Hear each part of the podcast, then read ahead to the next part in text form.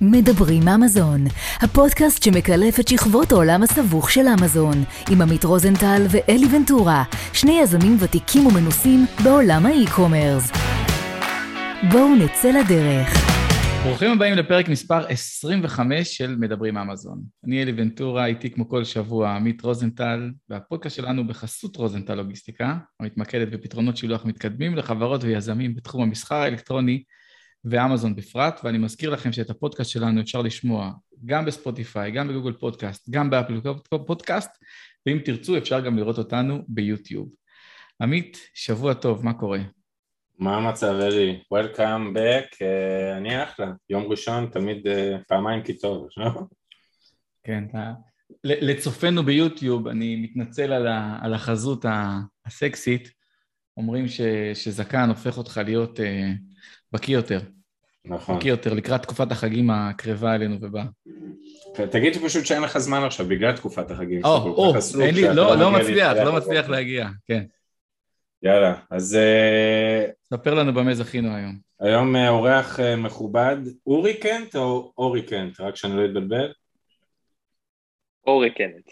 אורי קנט. אז אורי נעים מאוד, למי שמכיר או לא מכיר, אורי בן 28, מוכר באמזון מ-2017, התחיל את העסק שלו שהוא גר בקליפורניה בלימודים בארצות הברית ונכון להיום, מבלי להיכנס למספרים מדויקים, ניתן לי, בוא נגיד מאחורי הקלעים, נאמר לי שאורי מצליח לקלקל את עצמו בנסיעה בתל אביב. אז אורי, נעים מאוד, Welcome to the club. מה המצב? תודה רבה, תודה רבה. תודה, כבוד להיות פה, כבוד להתארח. שומע אתכם הרבה, וממליץ מאוד לכל סוחר uh, מתחיל או מתקדם uh, באמת להאזין, אז אני מאוד שמח להיות פה היום. איזה כיף לשמוע. יאללה אורי, אז בוא קח אותנו ככה, כמה, ארבע שנים אחורה? Uh, חצי שנה לפני שאתה נכנס לאמזון. יאללה. מי אתה? מה אתה עושה? למה אתה עושה את זה? ואני אפילו אוסיף עוד שאלה, איפה אתה נמצא בעולם? ככה, אני מרים לך להנחתה. יפה. יפה מאוד, סבבה.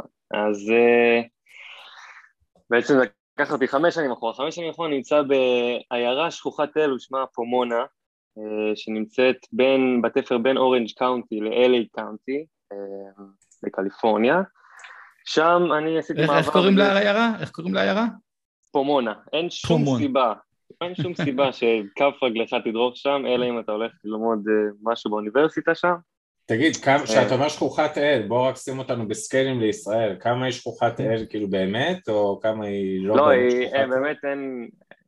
אם אתה מתהלך שם ברחובות, זה נראה כמו סצנות מ-GTA, ובחלקה יותר מזרחי, אבל uh, זה עיר סטודנטיאלית מאוד, זאת אומרת, האזור שמקיף את האוניברסיטה הוא אחלה אזור, כן? אני כמובן מגזים וזה, אתה לא באמת הולך בפחד ברחוב, אבל זה לא עיר, uh, אתה יודע, זה לא LA. לא משנה. בכל מקרה, היה שם תענוג, וזו הייתה אחת ההחלטות הטובות שעשיתי בחיי, המעבר לשם. אקח אמ, אתכם עוד טיפה אחורה, אני כל חיי שחקתי כדורגל, וזה בעצם מה שגרם לי ונתן לי את הזכות אה, לעבור לשם, כי כמו שאתם יודעים, או מי שלא יודע, ללמוד בארצות הברית זה עניין אה, לא של מה בכך, באופן כלכלי בעיקר, זאת אומרת מלגה או לממן אה, לימודים זה די יקר, ברמת ה... יכול להגיע גם ל-50 אלף דולר בשנה, אה, אז הייתה לי מלגה שכיסתה את זה, בגלל הכדורגל, בזכות רגע, הכדורגל. איפה, איפה שיחקת בארץ? בארץ גדלתי בהוד השרון, שם אני born and raised, ואז עברתי לנוער של כפר סבא, אה, ואז הגיע לי את הגיל 18, שאמרתי, טוב, אם אני עכשיו לא שחקן על שבנבחרת וזה, אז אני אעשה צבא כמו שצריך, אז באמת עזבתי את הכדורגל אה, בגיל 18, הייתה החלטה הקשה ביותר שעשיתי בחיי, אבל אמרתי, בסדר, נו, צריך לתרום למדינה, וכנראה שזה לא יהיה ייעודי בחיים. אה, כמובן שבאותו זמן לא חשבתי שאמזון, או שאני אמכור אה, מוצרי אומן קיצ'ן, זה יהיה משהו שבכלל אה, רלוונטי אליי. אז עזבתי את זה, הלכתי לתפקיד מודיעיני אפילו, לא תפקיד פיזי כביכול. אני אומר את זה כי לאחר מכן כן עשיתי את החזרה לכדורגל. כשהייתי בסוף השירות הצבאי שלי, שמעתי על האופציה של שילוב של כדורגל, תואר, חיי קולג' שהם מאוד מאוד זוהרים, בעיקר לאנשים שלא נמצאים בארצות הברית, ואמרתי בואנה זה נשמע מדהים, אז תוך כדי הצבא, לקראת סוף השירות, התחלתי באמת את התהליך, עשיתי SAT, עשיתי, אתה צריך גם לשלוח סרטונים למאמנים. אה, אני מקווה שאני לא זולג הרבה מהנושא, כי אנחנו... לא, לא, מדברים זה מסקרן. אני שואל את סוף עצמי איך סוף אני סוף לא סוף עשיתי שומעים את משהו זה. שהוא לא קשור, כאילו. אה, סבבה. אז אה, טוב, לא, אני אכנס טיפה יותר לעובי הקורה בנושא הזה, כי הדרך שבה אתה מתקבל זה בעצם 50-50, זאת אומרת, צריך SAT, זאת אומרת, זה הפסיכומטרי של האמריקאים. שיש, צי- כן, ועוד סרטון שאתה שולח למאמנים, שעל סמך זה הם בעצם יודעים מה היכולת שלך. עכשיו, לי לא היה שום סרטון, לא צילמתי לפני שהייתי בנוער, בילדים, לא, אתה יודע, זה גם לא היה כל כך, לא היה סושיאל מדיה יותר מדי, זה לא היה משהו שאנשים חושבים עליו. אה, אז עכשיו היה לי את האתגר שטוב, אני צריך להציג סרטונים מכלום, כאילו, מאיפה אני עכשיו מביא את, היכולות שלי להציג אותם בפני מאמנים. ואתה גם לא? משחק. סליחה על השאלה, לא אין שיחקתי, פרייז כן. כאילו שאתה הולך, אה, אתה יודע, אז- בוחנים אותך? באופן עקרוני יש, אבל זה על סמך סרטונים, הם לא פשוט יגידו למישהו, טוב, בוא תתאמן איתנו, גם אני בארץ, אז מבחינתי לנסוע, פשוט לעשות איזשהו מבחן בלי שום ביסוס, בלי שום ידיעה אם אני, מה הסיכויים שלי לעבור, זה נראה לי זה לא באמת הגיוני. קיצר, אתה בקיצור, הולך לאיזה גולבול באוניברסיטת תל אביב, לוקח איזה. חמישה ילדים שלא יודעים לשחק כדורגל, מפרפר אותם, ואומר, הנה, אני כוכב. תקשיב, הסרטון שלי היה מורכב משני דברים. דבר אחד, הלכתי לבעלים של הוד השרון. הוא היה סחבק שלי, כי בהוד השרון הייתי יחסית שחקן ברמה, אז כאילו היה לי סוג של פרסטיז'ה במועדון, אבל לא, זה יודע, הכל ב... כן? לא רוצה עכשיו אה, להתרברב. אבל היה לי איתו יחסים טובים. אמרתי לו, שמע, אני עושה תהליכים של להתקבל לארה"ב, למכללות, אני צריך, אם אפשר, להתאמן חודשיים עם הנוער, גם הייתי בן 22, אני לא בגיל של נוער. ואם יש איזה משחק אימון, תן לי 45 דקות, אני אגיד לכולם למסור אליי, וזה, ו... אז קיצר היה משחק אימון מול, אני יודע, ביתר רמת גן, החזקתי בכדור באמת כאילו 80 אחוז מהזמן, אז זה 50 אחוז מהסרטון שלי, ו-50 אחוז כמו שאמרת, אז לא גולבו, זה מדינת הכדורגל, שזה גם ארגון חובבני נהדר שיש בארץ, אה, וקצת שכונה כזה, אבל בסופו של דבר ערכתי את זה כזה ב-iMovie בעצמי, הוספתי כזה כתוביות ו... אה, ומוזיקה, ועבדתי עם איזה סוכן ישראלי, שלחתי את זה ל-400 מאמנים, היה כמה שתפסו, ובסוף הגעתי למאמן ישראלי, האמת, שנמצא בפומונה, וכך למעשה התקבלתי לאוניברסיטה. איזה יופי. לאוניברסיטת קומונה קוראים לה? פומונה. פומונה. Cal Poly, Cal Poly פומונה, קליפורניה, Polytechnic, פומונה. זה כאילו טכניון ברמת ה- המקצועיות, וזה קוראים לזה Polytechnic. תקשיב, ס- כבר, באמת, סיפור מדהים שאני מ- מכה על התחלה. שעוד לא הייתה לנו. איך, איך לא עשיתי את זה שהייתי בצבא? לא שאני שחקן ברמה של אורי קנת, כמובן, אבל בוא, אפשר לצלם כמה סרטונים, והופ, אתה נמצא באיזה קולג', איזה יופי. לא, אני, אני חושב באמת, אני, אני לא כוכב בכדורגל, אבל כן, הצלחתי למקסם את היכולת שלי, בוא נקרא לזה ככה. איזה. יופי. אה, כן, חושב שעשיתי את, המרב ממה שיכולתי, כי גם הרווחתי תואר, גם החוויה, באמת, אני ממש ממש מבסוט על ההחלטה שלקחתי. זהו, אז אה, אני, תוך כדי שהייתי אה, סטודנט, גרתי בסוקר האוס, שזה היה בעצם וילה כזאת, עם עוד שבעה אנשים, היה שם שלושה ישראלים, שני ספרדים ומקסיקני, היינו כאילו בית ענק, בית מסיבות כזה, ותוך כדי חיפשתי עוד הכנסה צדדית. עכשיו אני כבר uh, אחתור ל- לענייננו. אה, איזה שנה אנחנו מדברים? מדברים על 2017, שנה 2017. שבה התחלתי, התחלתי באפריל, כאילו, כבר מלפני זה התחלנו, היה לי גם שני חברים שם ישראלים, שעשינו, ברגע שאתה נוחת בארצות הברית, כאילו הצ'קרות שלך נפתחות, אף פעם לא הייתי ביזנסמן, לא חשבתי יותר מדי על איך לעשות כסף, אבל once אתה נמצא שם, לא יודע, כאילו, לא סתם קוראים לה ארץ האפשרויות הבלתי מוגבלות. לגמרי, לגמרי. איזה שנה אתה בקולג' באותה תקופה דרך אגב? 2017. 2006. לא, איזה שנה. איזה שנה. פרשמן, סיניור. אה, לא, הייתי ג'וניור. ג'וניור. סופמור אפילו, סופמור, אתה יודע מה? סופמור. כן, כאילו סופמור זה השנה השנייה. כן, בקיצור, תודה. אה, למאזיננו שהם לא כן. ראו בברלי הילס בזמננו. כן. אמריקן פאי אפילו. תלוי, כל אחד לוקח את זה למקום שלו, לא משנה. אה, בקיצור, אה, אז בזמנו גם הייתי עושה הרבה חלטורות כאלה, ואבא שלי, אה, יש לו חבר שהיה עושה אמזון ארביטראז' בזמנו, והוא אמר לי, בוא, שמע, דבר איתו, אתה יכול לעשות את זה גם רימוטלי, אז למה לא אה, לנסות? אמרתי, סבבה. אז דיברתי איתו, בחור יקר מאוד, בשם ניר, והוא למעשה היה המנטור הראשון שלי. עכשיו, בהתחלה אמרתי, טוב, אני אעשה את ה... אפילו 200-300 דולר בחודש, זה כאילו רק ייתן לי קצת יותר אוויר לנשימה בתור uh, סטודנט, אני ומרוד. Um, ופשוט התחלתי. זאת אומרת, לא לקחתי שום קורס, שום דבר. Uh, גוגל ויוטיוב היו חבריי הטובים ביותר. היה לי לו"ז שם די מטורף של uh, אימונים, אתה מתאמן שם, זאת אומרת, אתה מגיע למחלקה בשבע בבוקר, אתה עושה חימום פיוטרפיסט, יש לך שני אימונים, גם כושר וגם uh, כדורגל. אחר כך יש בתת קרח וזה, ואז יש לך גם שלושה אה, שיעורים, כאילו קורסים back to back, אתה מגיע הביתה סחוט, ואז אה, שכולם כזה, אתה יודע, איך קראנו לזה, chilling או hanging out בבית, אה, אז אני אמרתי, טוב, אני אשב על גוגל, אשב על יוטיוב, ואני אנסה באמת אה, לקדם את העניין הזה. ולמזלי, אני באמת אומר למזלי, כי אני חושב שאם לא הייתי מצליח אה, בשני המוצרים הראשונים, אני לא יודע אם הייתי ממשיך. אה, כי עשיתי באמת הזמנתי שני מוצרים שבאמת צלחו, מ... לא יודע אם מעבר למה שציפיתי, אבל באמת נתנו לי רוח גבית להמשיך.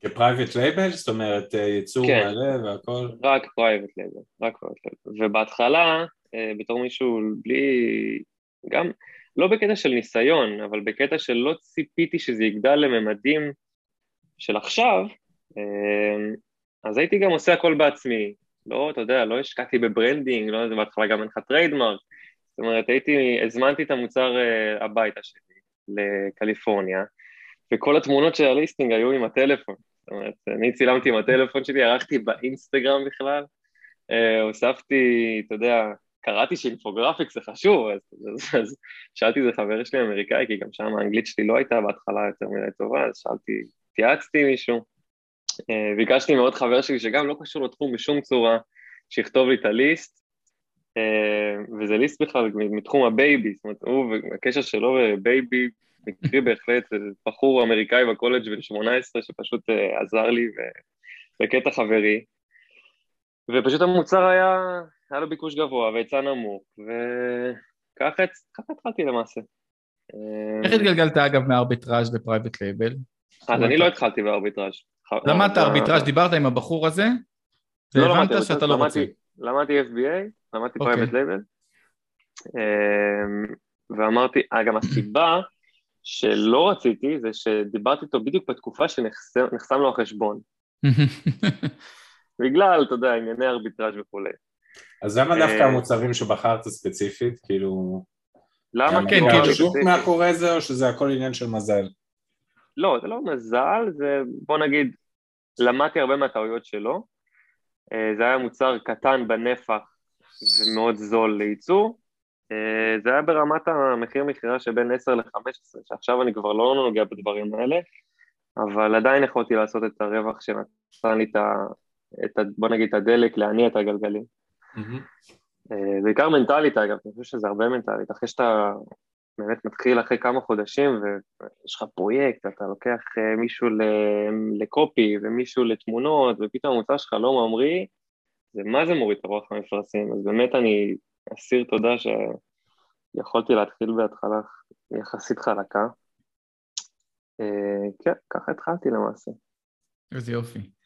אה, אז כמה מוצרים אמרנו שאתה מביא עכשיו? שניים המוצרים הראשונים שלך?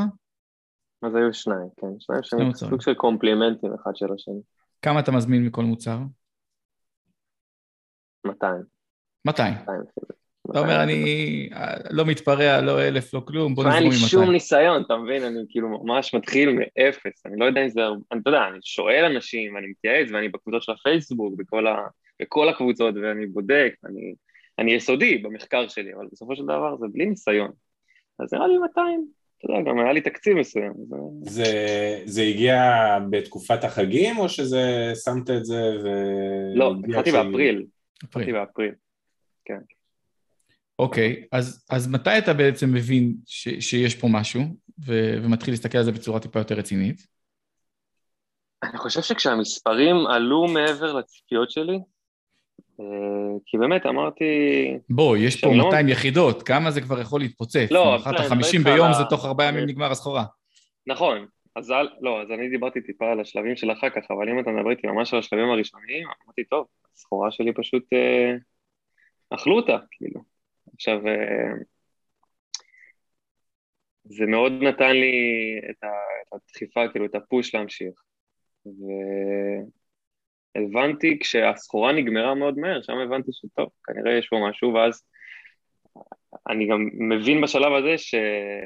אה, כאילו הטיימינג זה משהו מאוד חשוב. זאת אומרת, אני לא יכול עכשיו לחכות, להחליט מה פה, מה שם, כי אם עכשיו אצליח כמוצר, לא ייקח הרבה זמן עד שעוד אה, מתחרים יבואו. אז עשיתי כבר הזמנה יותר גדולה. Uh, המזל שלי גם שהיה לי גב יחסית, גב כלכלי מההורים שלי, אז אמרתי להם, טוב, תקשיבו, יש פה משהו שהוא... זה הייתי ילד. אז אמרתי להם, אם אפשר ככה, כי גם הם עזרו לי. אם אפשר איזה 30-40 אלף שקל, אני צריך להזמין סחורה. לא, לא, לא, לא, פחות, פחות, אבל uh, האמת שזה התחיל איתם, כן, בזכותם, בעזרתם. כן. איזה יופי. אז בהזמנה השנייה, השנייה כבר אתה מזמין כמות יותר גדולה, אבל אתה עדיין נשאר עם אותם שני מוצרים, שני SKUs. כן, נשאר עם אותם שני מוצרים. אמ, אז מה הבא, כמה יחידות היא דרך אגב? הזמנה הבאה כבר הזמנתי את האלף. אה, אני, שוב, אני לא אומר שעשיתי דברים נכונים או לא נכונים, כי באמת הייתי ילד. עזוב, אין פה נכון או לא נכון. אנחנו לא שואלים אה. דרך אגב מה נכון, אנחנו אוקיי, מנסים. להבין את התהליך שעברת, זה מה שמעניין. אז כן, אז מ-200, זה היה משא ומתן כזה עם הספק, אם אני מזמין 500, כמה זה עולה, אם אני מזמין 1,000, כמה זה עולה. אמרתי, טוב, הכי משתלם להזמין את האלף, גם מבחינת להתכונן לחגים כביכול. גם זה מוצר קטן, אז הייתי צריך לשלוח דרך הים. זה כל חודש מינימום. אז... לא חושב לי חודש, עכשיו אני חותם על חודש. הסוף, כן, אני לא רוצה להיכנס לזה. סתם לבאס את הפודקאסט עכשיו. חולם על זה, כן. אוקיי, אז הגעת ל Christmas בעצם עם כמות כבר טיפה יותר מכובדת של סחורה. כן. ל Christmas הראשון שלך. כן, ל Christmas הראשון הייתי עם שני המוצרים האלו. אמ, ואז למעשה אמרתי, טוב, בוא ניקח, אה, בוא ניקח את הפרויקט הזה טיפה יותר קדימה. האמת היא שכמה המוצרים הבאים שלי היו כישלונות. ניסיתי גם לבוא להלווין הבא, רציתי לעשות איזה מוצר עונתי של ההלווין, אז המוצר הזה שהבאתי, אה, סתם באופן שאני לא אדבר עליו מן הסתם, אבל רציתי, אז עשיתי לו איזושהי וריאציה של הלווין. Mm-hmm. עכשיו גם חישוב זמנים טיפה לוקה, הוא הגיע לי איזה שבועיים לפני החג, לא הספקתי להרים אותו, וזו הייתה הפעם הראשונה שאמרתי, וואו, עשיתי טעות יחסית מסיבית, כאילו זה, זה, זה משהו ש... באסה, אבל, אבל באמת, בטווח הארוך אמרתי, טוב, אני... זה מה זה שיעור טוב. אה, כי מוצרים עונתיים זה או, אתה יודע, זה איתור מיס לגמרי. אה, כן. השיעור, רגע, השיעור היה כאילו על ללכת מוצר עונתי או לא עונתי, או השיעור שקיבלת היה... גם וגם. תכנון מלאי יותר נכון, אה, לעשות לרדת לשורש העניין של הדברים האלה. כאילו, איפה... זה גם וגם, זה באמת, תכנון מלאי זה משהו שאני עד היום לא אגיד לך לוקה בחסר כי למדתי, אבל זה עד היום משהו שלא חלק אצלי. גם, אתה יודע, דברים כל כך משתנים בשנה האחרונה עם הקורונה והשילוחים, ופתאום חודשיים משלוח, כאילו איך אתה יכול בכלל להתמודד עם דברים כאלה? יש לי מוצר לצורך העניין שהוא חודש ייצור וחודשיים משלוח, משלוח, דרך הים. אז אתה אומר לעצמך, טוב, כאילו איך אפשר לתכנן עכשיו שלושה חודשים קדימה, ואז אתה אומר, אני צריך להזמין הרבה סחורה, ופתאום גם אתה משתמש במחסן חיצוני, כולם, כל המוכרים שהם מוכרים בשלב הזה יודעים שכל השלבים בספליי צ'יין עלו משמעותית במחיר. אמ, בקיצור, השנה השני, השנייה שלי... סליחה. סליחה, כן. תמשיך, תמשיך. לא, אני אומר שהשנה השנייה שלי הייתה שנה של טעויות.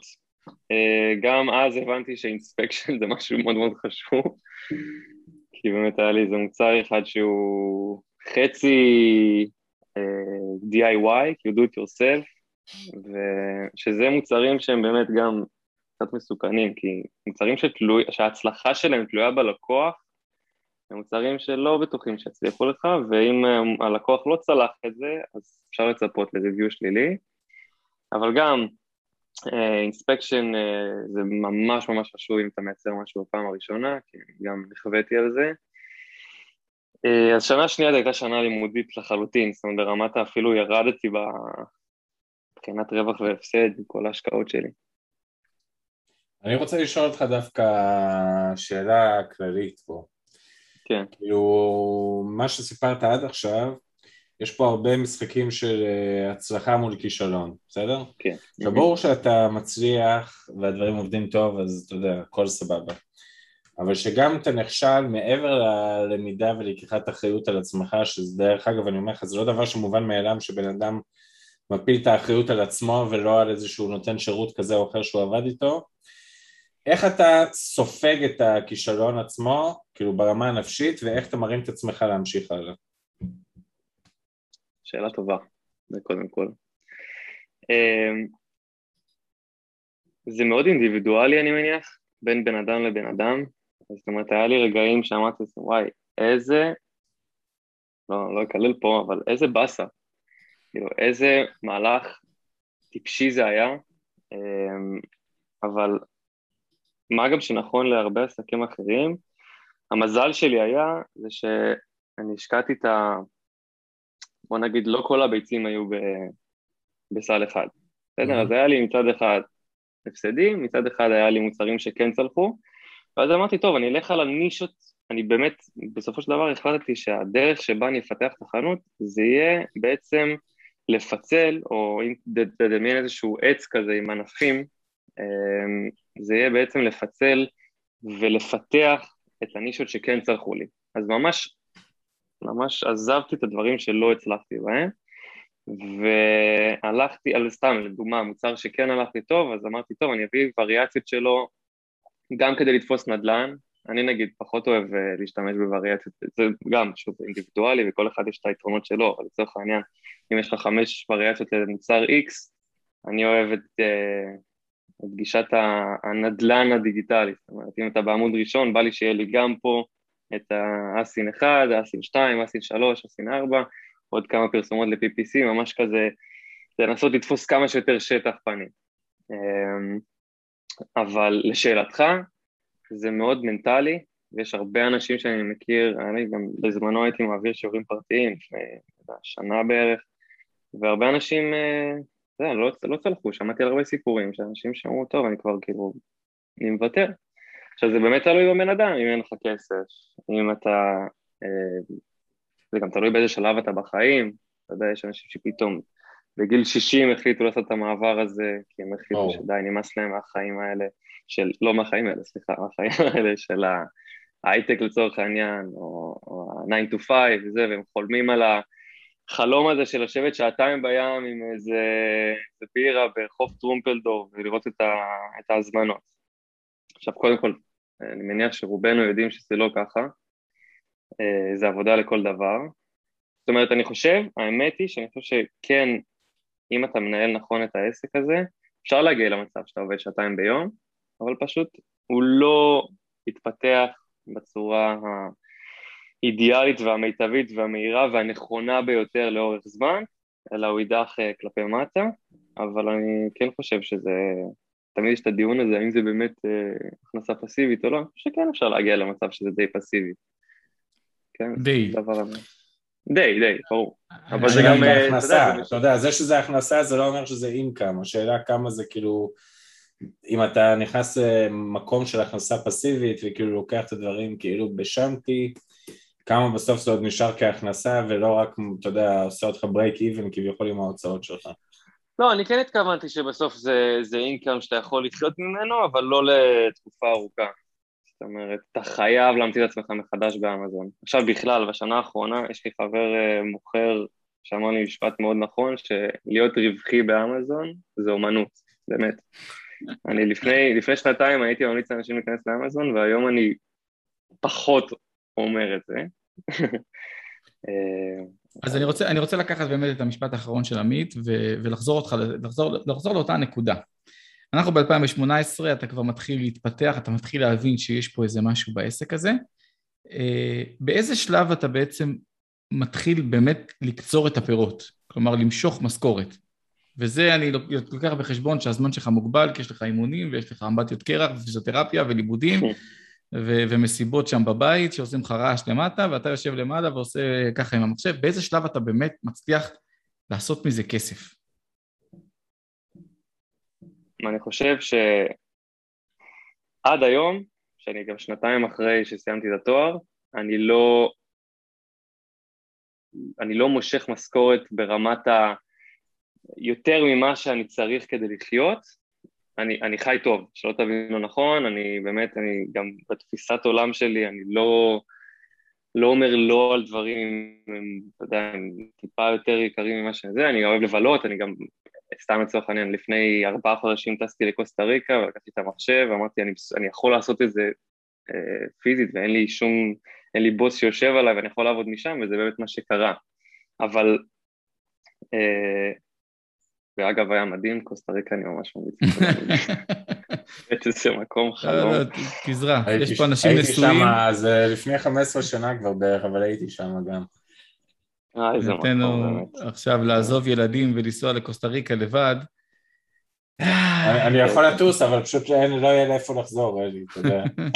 הילדות יברחו כנראה. לא, אז אני עדיין, אני עדיין מסוגל. ואגב, קטע פסיכולוגי מעניין אפילו, פה שאני בתל אביב אני גר, ופה אני מרגיש שגם אם אני עובד את השש, שבע, שמונה, לפעמים אפילו יותר שעות ביום, מדבר על נטו, אני עדיין מרגיש שלא עשיתי מספיק, אני עדיין מרגיש שאני באיזשהו מרוץ, אני לא יודע אם זה אווירה פה שכולם כל הזמן מנסים, הכל פה מאוד תחרותי, אה, וחששתי שלפני שטסתי לקוסטה ריקה, חששתי שזה מה שיקרה לי שם, ואני לא אצליח ליהנות גם מהטיול וגם להרגיש שאני, שאני פרודקטיבי, כי יש לי מחלה אם אני לא פרודקטיבי מספיק, זה מאוד מפריע לי, ולהפך, זאת אומרת, ימים טובים שלי, אם שאל אותי איך היום שלך, הייתי, אני אגיד לך, היה אחלה יום, כי הייתי פרודקטיבי והספקתי 1, 2, 3. והיופי ששם הרגשתי זה שהייתי מסוגל, אפרופו דיברנו על הכנסה פסיבית, שם באמת עבדתי את השעתיים, שלוש, גג, ביום, ויכולתי ליהנות מה... מלטייל, שבסופו של דבר, אם באמת אנחנו מסתכלים על למה אנחנו עושים את מה שאנחנו עושים ביום-יום, מבחינתי לפחות, זה בשביל הדברים האלה. אני לא מוכר באמזון כדי לראות שהייתה לי עוד מכירה, או לראות שהאקוס נמוך. אני מוכר באמזון כדי שאני אוכל בסופו של דבר לנסוע לקוסטה ריקה, ואתה יודע, מבחינתי לטייל אגב זה אחד מהנאות החיים באופן חד משמעי. עכשיו בסופו של דבר כולנו פה בשביל הכסף, אני מאמין. אה, אני מאוד נהנה ממה שאני עושה, אני קם בבוקר ואני פותח את המחשב בחדווה, רגע, אתה מביא אותי עוד פעם ל-2021, אני חוזר איתך אחורה בכוונה. סליחה, סליחה, סליחה, אני קופץ. בואו נחזור לסיפור. אנחנו ב-2018, אנחנו מביאים מוצרים, אנחנו נכון. מתחילים טיפה יותר להרגיש שיש לנו כסף. מתי אנחנו מבינים שיש פה משהו אמיתי ומתחילים להתפוצץ על זה?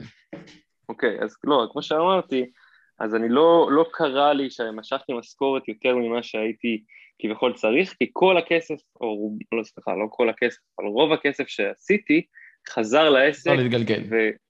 וכן, והתגלגל. זאת אומרת, בהתחלה זה היה בגישה של טוב, עכשיו, מעכשיו אני משקיע במוצרים, שאומנם העלות שלהם טיפה יותר יקרה, אבל ה price point שלהם זה בין 20 ל-30, ואז עליתי לבין 30 ו-40, וכרגע אני נמצא שם. אני רוצה בעתיד או לעלות ב price point, או פשוט, okay. אה, אתה יודע, להמשיך, כי אני חושב שבין ה-30-40 זה אחלה של, של, של, של range.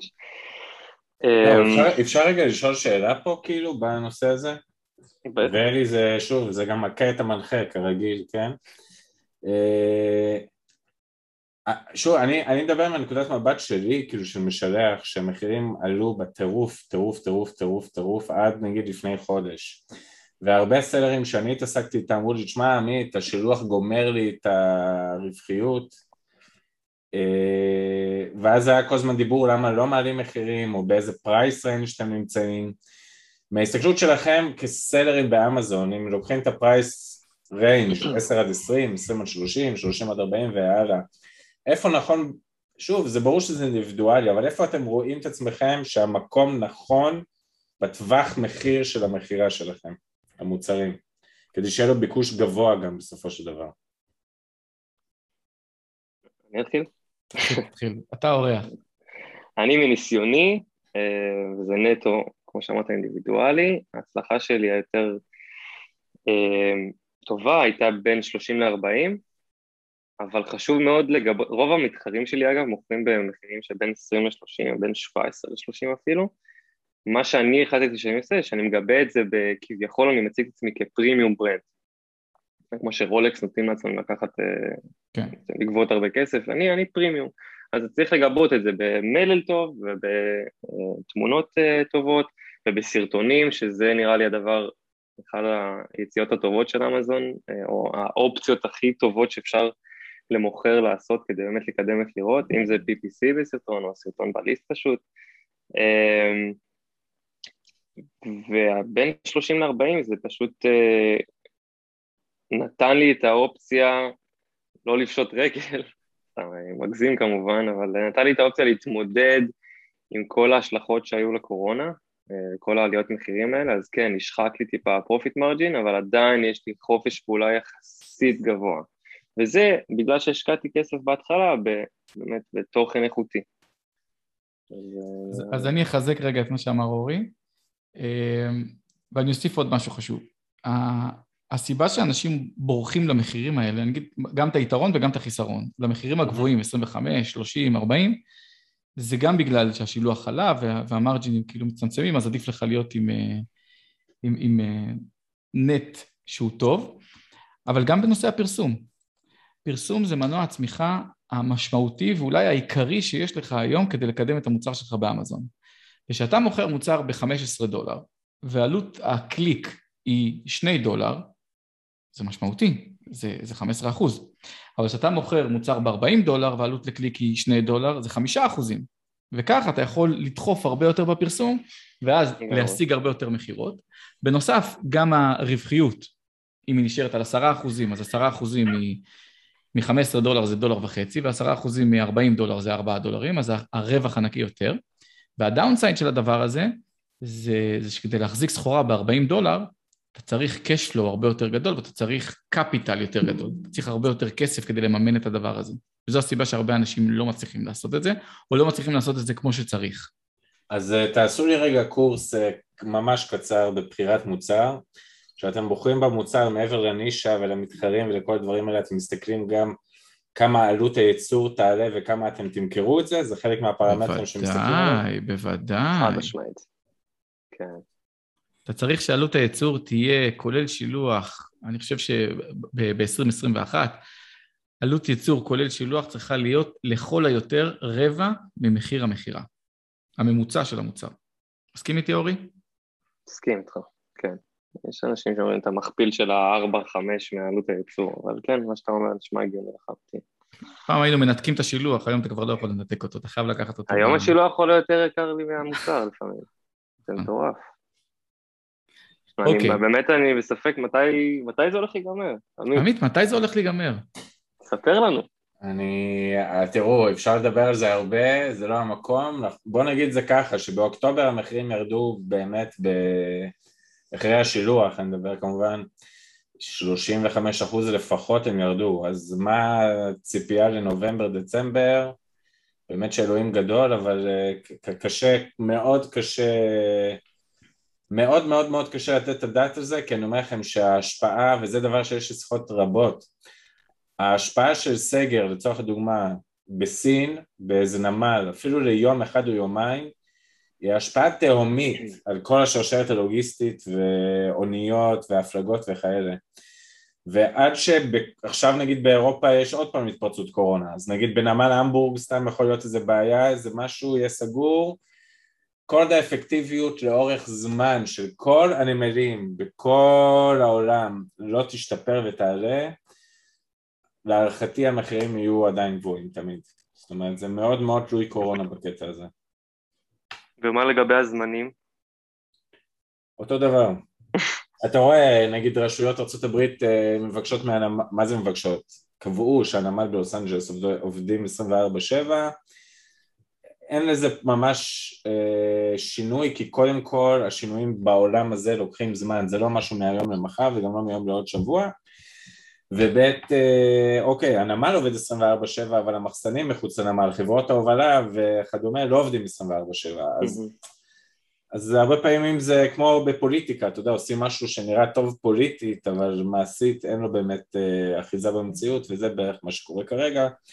אז אם אתה שואל אותי זמני השילוח, האם הם השתנו בהרבה בקרוב? התשובה היא, במקרה הזה, בטוח שלא לדעתי. וואי וואי וואי וואי. תשמע, הייתי יכול, הייתי יכול לספוג, לא לספוג את זה, אבל הייתי יכול להתמודד עם זה, אם לא היה את השילוב של ה stock limit של אמזון, זאת אומרת, גם את המחירים של השילוח, גם את זמני השילוח, וגם את זה שמגבילים לך את ה stock, זה יוצר באמת כאוס. נכון. אורי, אני חוזר לפומונה. יאללה, קח אותי אחורה. איך אתה ממנף את, ה, את האחיזה שלך בקרקע, את זה שאתה יושב עכשיו ב, בלב קהל היעד שלך, אה, לטובת הגדלת המכירות?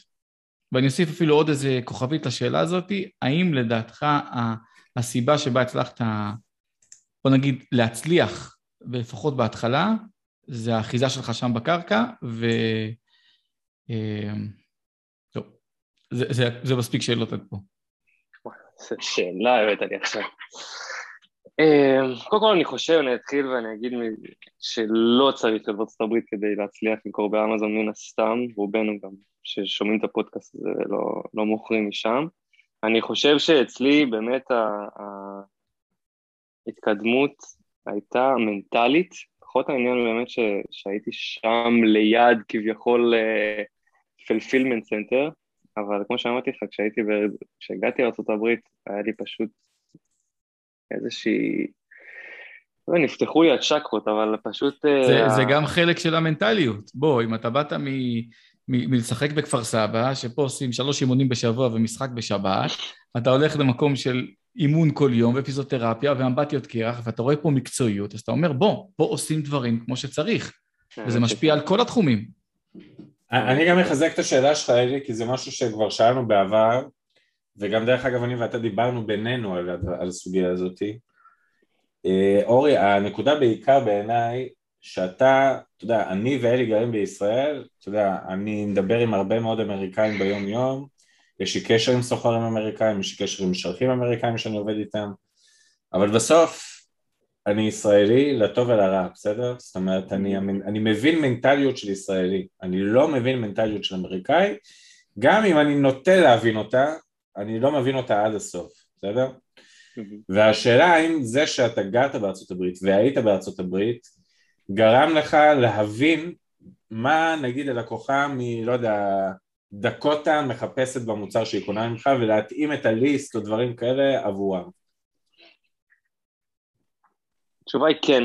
התשובה היא כן, אבל לאו דווקא בנקודת זמן שהייתי שם, אלא הסקתי את המסקנות האלה דווקא כשהעסק שלי יותר, אה, נקרא לזה רקם עור וגידים לקראת השנים, השנים האחרונות, כל ארבע שנים בעסק, אבל אה, אני חושב שבשנתיים האחרונות אני יותר מבין מה הלקוח האמריקאי רוצה, מה הוא מחפש, גם בזכות הניסיון, אה, אבל לאו דווקא בגלל שהייתי שם. אני כן אגיד לך שאם כרגע הייתי גר בארצות הברית, הייתי או סוחר, בוא נגיד ככה, או שהייתי סוחר מחסן משלי, שלי, לא, לא גדול, אתה יודע, אתה יכול לקחת מחסן שם באיזה 500 דולר לחודש, יש לי חבר שחבר מאוד טוב בוחר באמזון שעושה את זה, וזה נותן לו גמישות, באמת, אה, מאוד גדולה, אה, אבל אם באמת היית עכשיו נמצא שם, אז הייתי או לוקח מחסן, או שהייתי נמצא בגר באיזה בית עם, אה, אתה יודע, garage כזה. basement. כן, כן בעיקר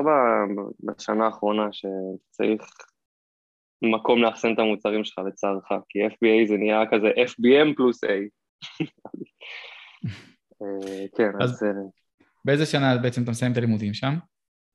אני מסיים בדצמבר 2019, וחתכתי משם בינואר 2020. ממש, שעה אחר כך. חודש לפני הקורונה, כאילו. כן, ואני אגיד לך למה, אה, היה לי באמת ממש טוב שם, וזו הסיבה שעזבתי. אה, רגע, רגע, בוא לא, נחזור למשפט, בוא נחזור למשפט. היה לי ממש טוב שם, וזו הסיבה שעזבתי. הנה הכותרת של הפרק, הלאה. תמשיך. כן, אני אסביר, אעמיק.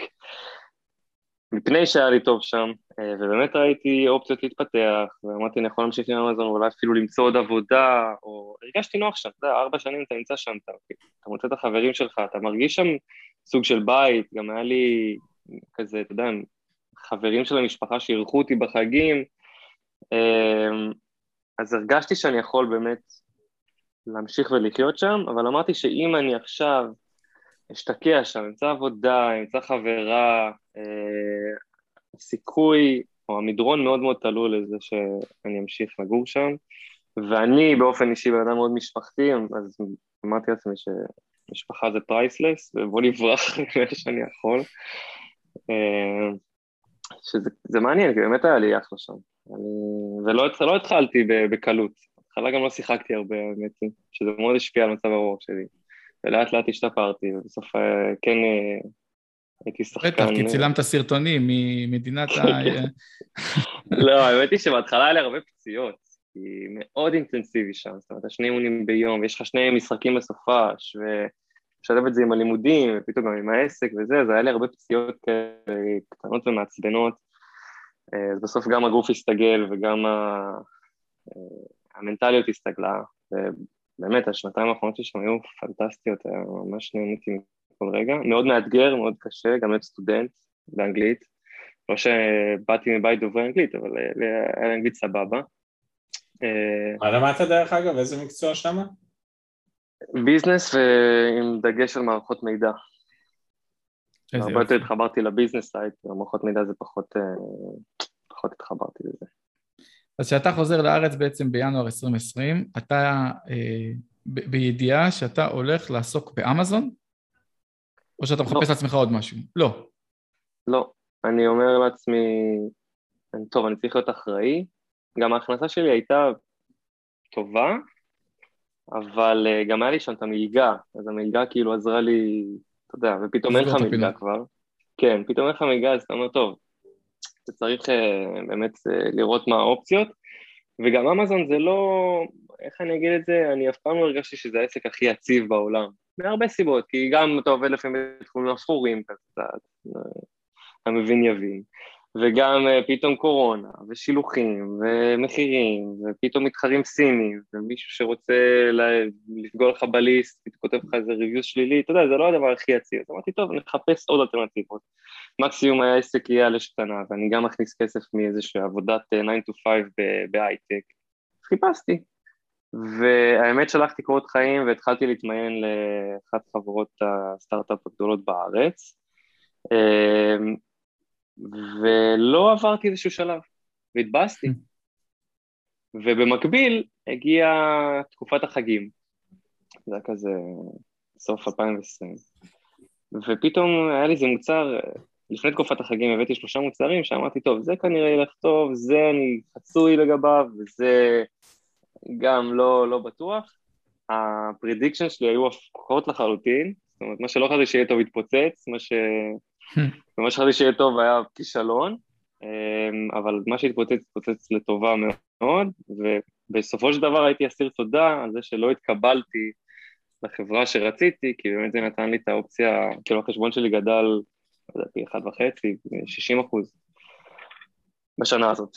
אמ, לא זוכר בכלל מה שאלת.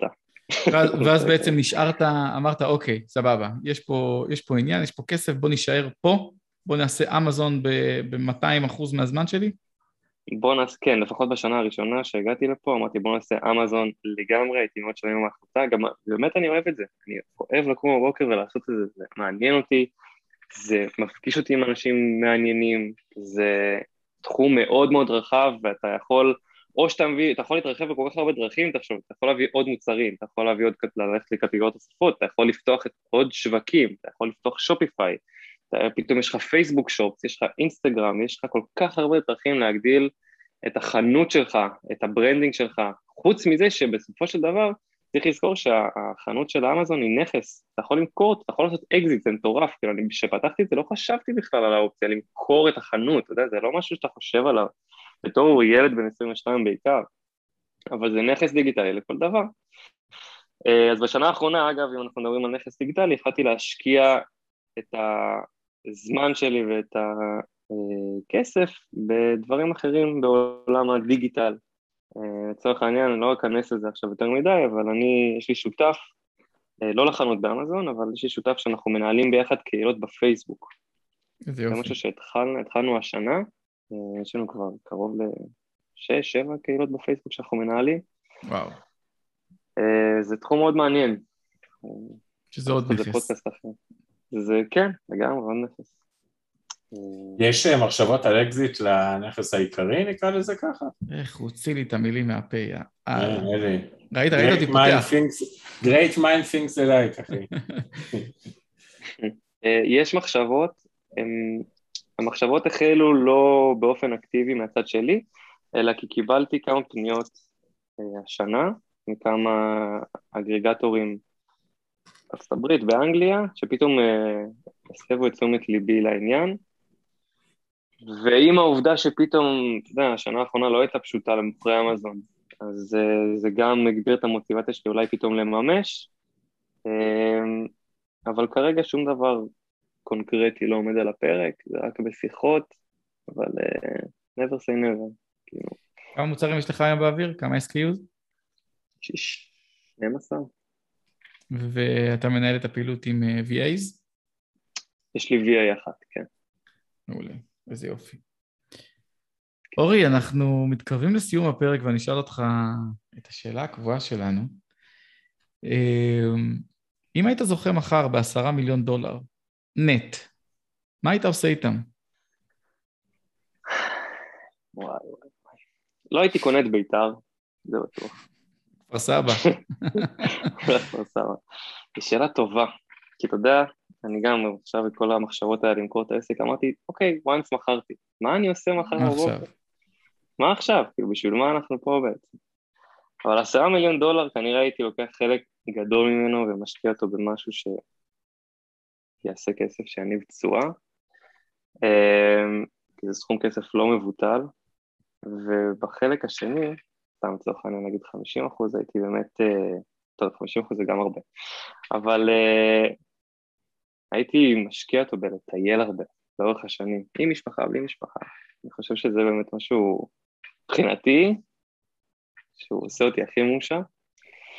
כמה אה, מהכסף אתה משקיע באמזון, בחנות שלך? בחנות שלי? כן. וואי, שאלה, תשמע, תפס אותי לא מוכן. זה טוב, זה טוב. אבל, זה, כן, כן, זה, זה- זה זה טוב. אומר הרבה. נכון. אמ, אני חושב שהייתי מנסה להכפיל אותה ברמת ה...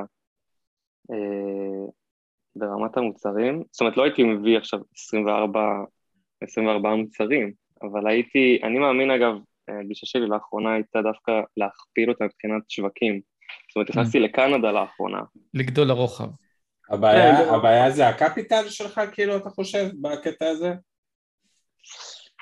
אה, האמת שכן, כן.